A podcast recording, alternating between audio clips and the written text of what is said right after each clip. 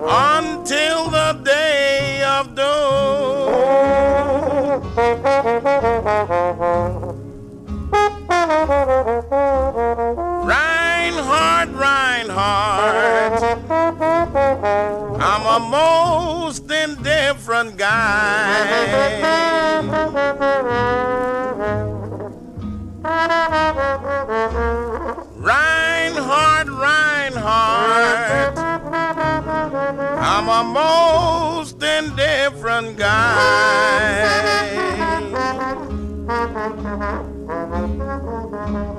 And I love my baby. That's no harm.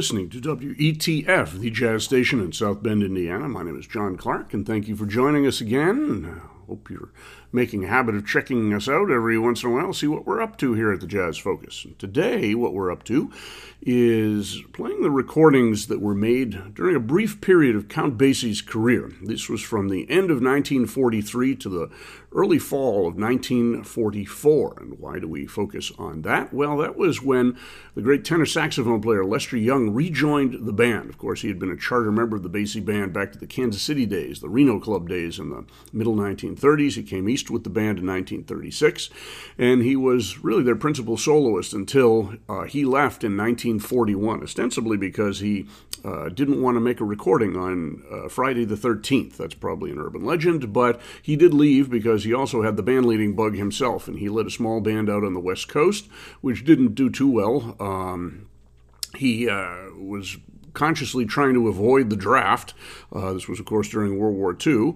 And in December or November, I guess, of 1943, he rejoined the Basie Band on the East Coast. And that was where uh, the band started a residency at the uh, Lincoln Hotel in the Blue Room, I guess, and uh, many recordings were made during this period, but not for commercial release. This was during the time of the recording ban, and for a long time it was thought that this band hadn't left any tangible evidence of its prowess. But uh, in the 1990s, especially, some intrepid scholars uh, uncovered some live recordings that the band did for AFRS, the Armed Forces Radio Service, and also for some transcription services. We've done many transcription recordings on this program in the past. These were things that were recorded strictly for radio use. They were not commercially released. And Basie did an especially long session in January of 1944 for the Lang-Worth Company issued something like 20 tunes. Uh, he recorded again in May of 1944, uh, I believe for the same company, and uh, as I said, for the AFRS Jubilee broadcasts in 1943. So we started out with one of those Lang-Worth uh, broadcasts from um, January 10th of 1944, and that was the 920 Special. That was a, a tune that Basie had recorded uh, about 1940 that featured his guest star Coleman Hawkins, and taking the Coleman Hawkins uh, place was indeed Lester Young here. We also heard on alto Jimmy Powell, who was a relatively new member of the band. Uh, I'll tell you the personnel in just a second. And then we went to the Harvard Blues, which had been recorded, uh, again, about 1941 42, featuring Jimmy Rushing, as it does here. The initial recording had a two chorus tenor sax solo at the beginning, done by the great Don Byas. And it was Don Byas who left to make room for Lester Young when he came back. But uh, Lester Young does not take the tenor solo here. It is his section mate, Buddy Tate, with a big round tenor sound. This was recorded again about six or eight months later, uh, or a few months later at any rate, featuring Lucky Thompson on tenor sax. Although people have said it is Buddy Tate, but it's definitely Lucky Thompson in that case. But the, we heard the Buddy Tate version. We also heard some excellent trombone behind the vocal done by Dicky Wells, another charter member of the Basie Band. So we're going to move on now to a series of recordings done for these different companies that I mentioned, but let me tell you what the collective personnel is here. We have Harry Edison, Ed Lewis, Joe Newman, and Snooky Young on trumpets. Uh, in the ni- these are in the 1943 recordings for AFRS. When we get into 1944, uh, Al Killian will replace Snooky Young, playing some of those high note trumpet things towards the end of tunes. In the trombone section, we have Eli Robinson, Robert Scott, Louis Taylor, and Dicky Wells. Dicky Wells taking some of the solos. A little bit later, Ted Donnelly uh, replaced Dicky Wells. In the uh, saxophone section, Earl Warren is playing lead alto, as he had since 1936 or so. Uh, with him is Jimmy Powell, who does the alto solos, most of them anyway. Uh, Earl Warren does some of the more ballad type solos, and he also was a very good ballad singer, and he was featured heavily on some of these transcription recordings. In the tenor section, we have, as I said, Buddy Tate playing the heavier Texas style tenor, with Lester Young playing the lighter Kansas City style tenor. Rudy Rutherford is on baritone sax, also plays some clarinet solos here and there. In the rhythm section, we have Basie on piano, Freddie Green on guitar, Jo Jones on drums. That's three quarters of the uh, great Count Basie rhythm section. And on bass, we have Rodney Richardson, who had replaced Walter Page, who was going into semi retirement. We're going to hear some Jimmy Rushing vocals, and we may hear a Thelma Carpenter vocal as well. And again, all of these taken uh, from various sources between December of 1943 and September of 1944. And uh, that was the point where Lester Young and Jo Jones were both drafted into the service for World War II. And uh, interesting recording date happened right after that, within a day or so of their being taken away, and they had uh, last minute substitutions with Eddie Lockjaw Davis and uh, Gus Johnson on drums, although I think Buddy Rich played drums for a little while. So we're going to move on right now to uh, some of these tunes from the Lang-Worth transcription series. Uh, May 25th of 1944, we have Tush, and uh, tell you some of the composer credits and so forth as we go, and the soloists as well. Then from January of 44, we have another rushing vocal on Sent for You Yesterday. A very up-tempo uh, version of I Found a New Baby, featuring Lester Young and Jimmy Powell on that. Then, uh, again from May uh, of 1944, we have Ain't That the Truth with some great Lester Young. And then we're going to finish up with uh, some one from the January session called Rockin' the Blues. So all of these are Count Basie and his orchestra with Lester Young and the Personnel from 1943 and 1944.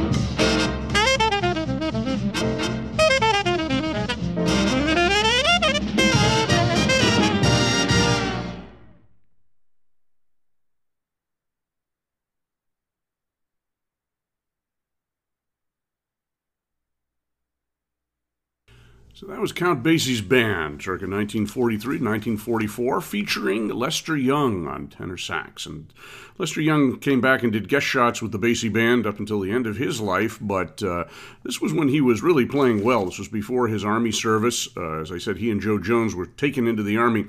Actually, it was in September of 1944, and we have an interesting little snapshot. They did a uh, an AFRS broadcast or recording session on September 11th that uh, Harvard Blues came from, and Lester Young was present there. And then there was another one on September 18th, and he was not. So it was sometime within that week that uh, he and Jo Jones were taken. I had said that uh, he was replaced, Lester Young, by Lockjaw Davis. That was much later. It was actually Illinois Jacquet who was his first permanent uh, fill in, and he didn't last too long either, actually. The band uh, did some different things in the 1940s. So we started out with Tush, and that featured Lester Young and the composer, Dicky Wells, on trombone from the May 1944 session. Then we heard from Jimmy Rushing again, Sent for You Yesterday, a remake of his recording from the 1930s, and that featured Earl Warren on alto sax and Harry Edison on trumpet, as the original did as well. Then the other alto player, Jimmy Powell, was featured on a very fast arrangement of I Found a New Baby, which also came from uh, the January uh, Lang-Worth session, as did Sent for You yesterday. that featured Lester Young and the boss, Count Basie, as well. Then we heard a Buster Harding tune and arrangement called Ain't That the Truth, and uh, that featured Lester Young and Count Basie. Nice uh, uh, sort of driving tempo that uh, the band specialized in from the May session. And then back to January for an Earl Warren tune called Rockin' the Blues, which featured uh, Lester Young in the middle and also Dicky Wells. At the beginning, the first alto solo was by Jimmy Powell, and at the end, the composer came in and played the last bridge, Earl Warren. So we're going to go on and hear more. We're going to hear Circus in Rhythm, and that came from the May session. And uh, that's an interesting tune that's going to feature trumpeter Joe Newman, who is new to the band, and Lester Young as well. That was composed by uh, Freddie Green, actually Earl Warren, another composition by him, and that was recorded, I think, for Savoy Records without Count Basie, but with the full band. But here's the uh, Basie version, indeed. Then from there, we're going to go to I'm going to move to the outskirts of town. Great blues performance, uh, first made famous really by Louis Jordan, uh, although Jimmy Rushing had a great recording of that in 1942, and we're hearing Rushing again in 1943. This is from one of the AFRS broadcasts uh, from December. As is the next tune, Andy's Blues, composed and arranged by the saxophone player and arranger Andy Gibson, and that will feature Buddy Tate on the first tenor sax, Lester Young on the second. We to compare their styles there, along with Basie and Harry Edison. Then we're going to go over to kind of a, a, a classic uh, arrangement from this period, Rockabye Basie, and that uh, is going to feature, as it did on the original recording, Buddy Tate. So those are our tunes for this set Circus in Rhythm. I'm going to move to the outskirts of town, Andy's Blues, and Rockabye Basie, all done 1943 and 44 by Count Basie and his orchestra.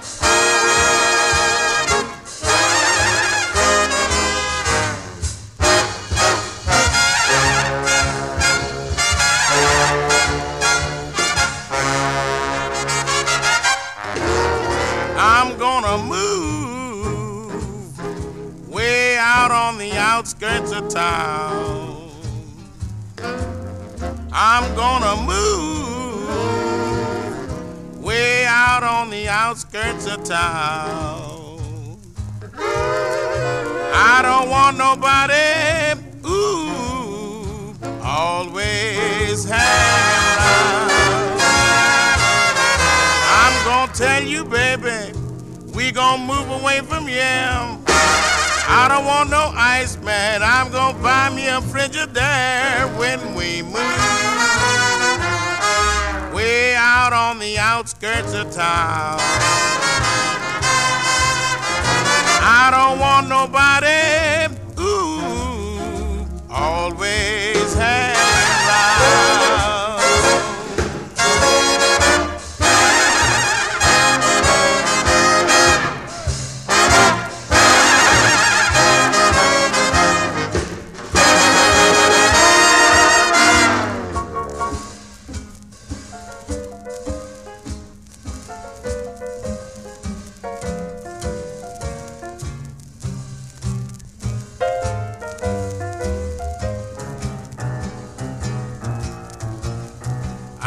Gonna buy my own groceries, bring 'em every day.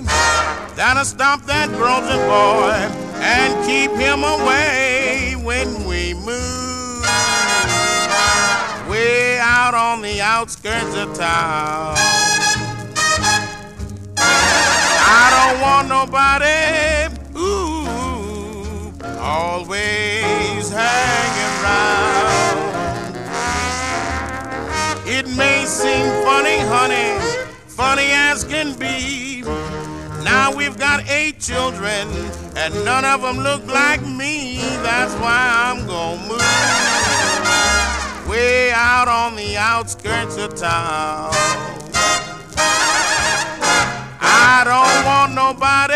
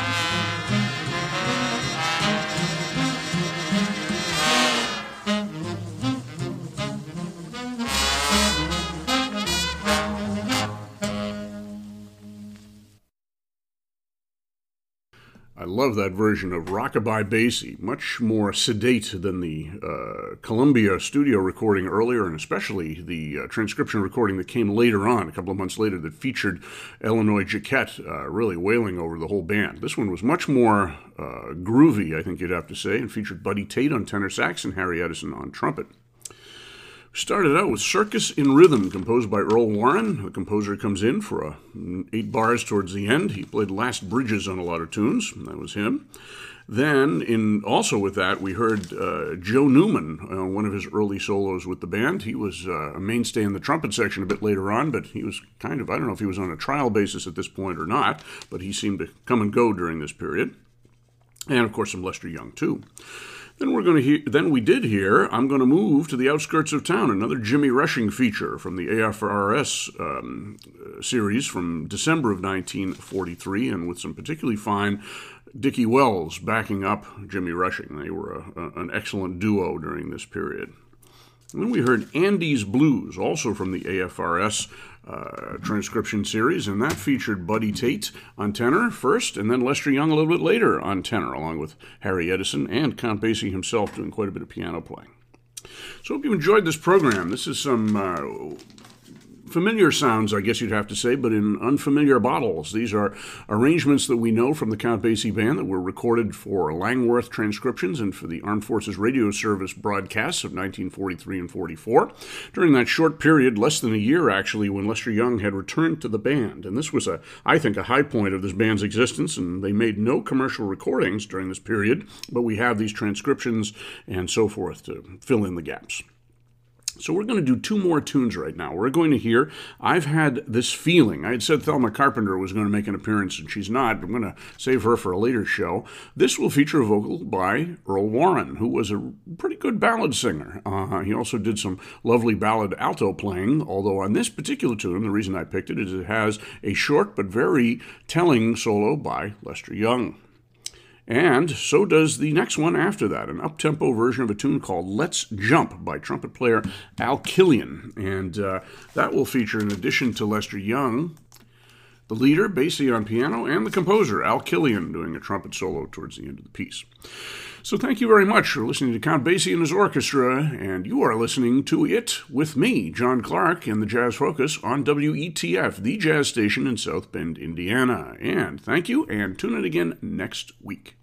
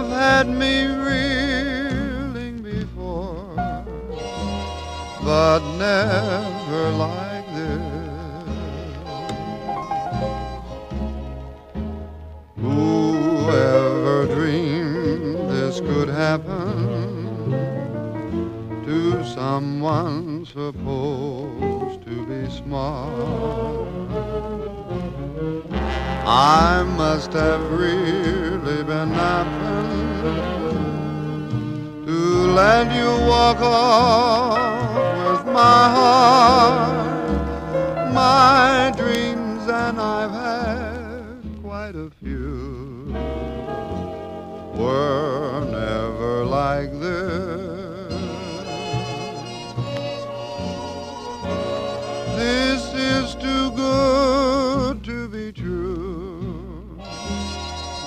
But so was that kiss. I know by the way my heart leaves that this time I'm playing for keeps.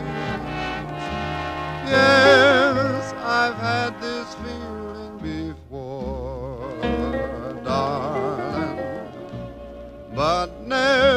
like this.